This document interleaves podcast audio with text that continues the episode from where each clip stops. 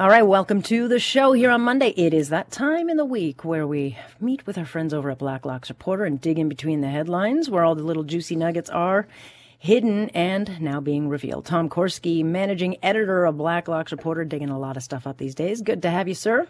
Thank you, Alex. Um, just want to get your thoughts before we head into the uh, topics as to what do you think? Will this government keep spending or will they heed the warning of the banks? What's your view? Well, fiscal update tomorrow. I, I think the key is to keep expectations low. House adjourns on Friday for Christmas. So mm. there's going to be no hoopla. Also, it's the iron law of Ottawa, Alex. The the true significance of an event is inversely proportional to the amount of hoopla, and they yeah. they have everything except motorcycle police lined up tomorrow, which means it's really going to be a nothing. A big old nothing burger for $700 billion a year, but nonetheless, we will eat it because we always do. Um, this is a little too close for comfort, but I'm sure there's got to be an explanation. Defense Minister Anita Anand's husband, director of a company, got uh, millions in COVID contracts while she served in cabinet. And her husband is John Knowlton. He's a senior managing director with a pension fund, um, direct investor, Ontario Municipal Employment Retirement System. But he also is a director of Life Labs, which ha- just happened to get a bunch of contracts, including one for $111 million. Now, he did or she did declare some conflicts, just not all. It's interesting. Her office was uh, very careful in saying there was no insider dealing on this, but indeed, Alex, there never is. You know, the, the, the rules are never broken because these people write the rules. It's interesting over the course of the pandemic and half a trillion in deficit spending over two years that there's this very small geographical area. You can draw a circle around Ottawa, 200 mile radius that includes Montreal and Toronto, and people in that little circle, very small geographical area, miraculously prospered. A lot of them know each other. A lot of them vote the same way. They send their kids to the same schools. And these people mm. had a very jolly time in the pandemic. If you're not in that circle, I'm guessing the pandemic was actually pretty rough. But if you're inside that circle, they never break the rules they just prosper. And indeed, that's what happened to Anita and John. They've done okay on this pandemic, and no rules were broken. Not at all. Everything's fine. Yeah, well, if you know how to go around the rules, or you know how to write the rules, or you know how to, you know, game the rules, I guess there's there's always a way to explain it all away. Sure. And if you are able to suspend disbelief, this wouldn't pass at the town council if the mayor's husband got the snowplow contract. I have yeah. covered town councils and I know what they would say, but it passes here. It's funny today, just today, there was a motion at the Commons Ethics Committee, simple motion to investigate lobbying for pandemic spending, which has been spectacular, as one New Democrat yeah. member, Mr. Green from Hamilton, pointed out, mm-hmm. pro rata, more money spent than Parliament spent in World War II. Do you know what happened to the motion? Yeah. Voted down. Voted down six to four. Not interested. Let's move on, said the Prime Minister's parliamentary secretary. Nothing to see here, Alex.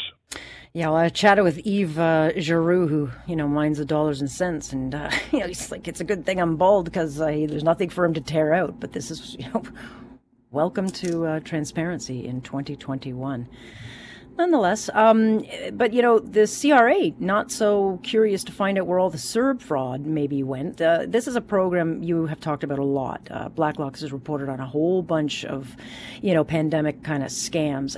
this was a program that was supposed to be twenty four billion dollars. It ballooned to eighty one six billion dollars, with a record eight point nine million Canadians getting this benefit. Um, and the CRA is in no rush to find out who who basically stole from the taxpayers. And not only that, everyone knows somebody who, who, who was engaged in some sort of monkey business or has a Apparently, I'm the only one who knows no or one who got the story about it. I, I, clearly, it, it, yeah. It, it's legend. Oh, all you have to do is stop at the frozen food section in the grocery sure. store and say, "Hey, does anyone know a CERB scam story?" And I guarantee you, someone will say, "Yeah, I have a neighbor." Everyone knows somebody. These are the famous two thousand dollar checks that were supposed to save jobless taxpayers from eviction or foreclosure. We found through access to information, heavens knows, over forty thousand grade nine students successfully applied.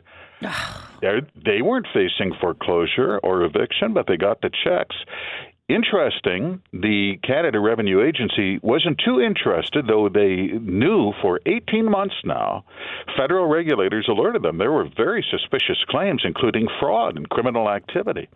Just today, the Auditor General says she's not interested either. This is Auditor Hogan says what? she's not interested, and maybe around 2023, could be 2024. We're going to wait for the CRA to do a little paperwork, and then we're going to audit how their paperwork is. MPs' heads exploded said, "What does it take? Do your job." yeah, like well, she only has one job. it was eighty-two billion dollars went out. There were three times as many people applied successfully for pandemic relief checks than there were unemployed three times. It was one of the great swindles. No one's, as to quote Mr. Fergus, the parliamentary secretary to the prime minister, Alex, uh, I should put this on a bumper sticker. It's time to move on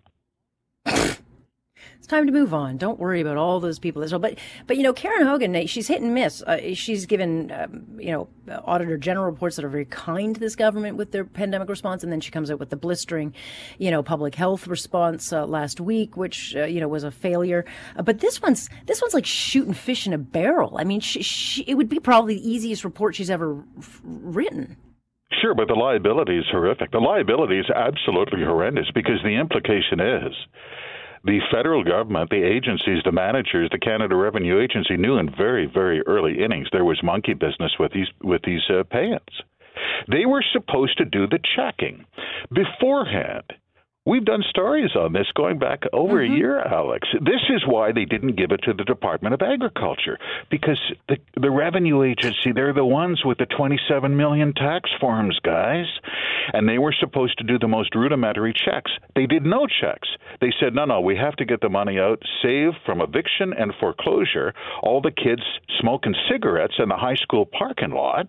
We're mm. going to do post payment verification." Now they're not interested in that either. No one is interested in finding out what happened to 82 billion borrowed dollars. Well, I don't get it. Karen doesn't work for the Liberal Party. She works for the taxpayers. And CRA, you know, they're so busy bugging small businesses right now who are going bankrupt. But this one to me is a no. So, so are you suggesting that they're not going to look at all or just going to kick it down the can for a couple of years? Oh, a couple of years minimum. Eh, people will have to be reminded of what CERB was by the time you get your audit reports, and the audit will be very, very damning. But in the meantime, when people say, How come we don't have money for diabetes pumps or the wheelchair ramp at the old soldiers' home? Mm-hmm. We can mm-hmm. remind them, Do you remember that $82 billion and the money that went to the kids in grade nine? Do you remember that? that yep. That's where that's where the diabetes pumps are. Yeah, or the uh, you know money for indigenous children uh, forced from their homes. You know what? Hey, went to the cigarette kids, not the indigenous kids. I just want to quickly go through this one. It is a couple of days old, but it didn't get a ton of attention, and it should because cabinet also budgeted for more than eighty-one million dollars to enforce the COVID rules for the employees. Um, you know, so five thousand unvaccinated people out of like hundreds of thousands who were vaccinated. We're talking 98% of the core federal public center sector are vaccinated, but those who didn't got tested. And we paid $24,000 each on these tests, adding up to $81 million. Why the hell are we paying for these? It, it, the math makes no sense, and the Treasury Board won't explain it. It does remind me of town council. The time that the mayor's cousin got the contract to supply chairs to the courthouse at 10000 a pop, you see, that doesn't, that doesn't, I'm sure they're very fine chairs. It doesn't make any sense. Treasury Board was asked this by us, by MPs in the House, out of the House, half a dozen times. They can't come up with a plausible explanation as to how, how you would spend $82 million in five months to enforce a vaccine program when, as you mentioned, Alex, almost 99% of employees are already vaccinated. The unvaccinated are 4,600 people. Give you and I a clipboard and a bicycle, and we could verify the vaccination status of 4,600 people for less than 82 million. What would you possibly spend that money on? Well, the Treasury Board can't explain it. And as one MP, Kelly McCauley from Edmonton, put it in the House of Commons, I wonder, I wonder if there's a Quebec engineering company buried somewhere in. The, exactly, exactly. Yeah. Well, look, you want to get people to get them vaccinated and make their life harder. You know, don't pay for it. Like, well, I don't want to pay for it. Then make them pay for it, and then maybe they'll get get vaccinated. But holy crap, we are just stupid by uh, half. All right, Tom, I got to leave that stupidity there. Uh, but we will talk about uh, Wednesday because there will be more you will dig up. So I appreciate the time. thank, thank you, Alex. That is Tom Korski with Blacklock's Reporter. They are subscription based. So if you might be looking for a stocking stuffer, this would be a good one because they absolutely deliver every single day. Stay here with us, Alex Pearson on point. This is Global News Radio.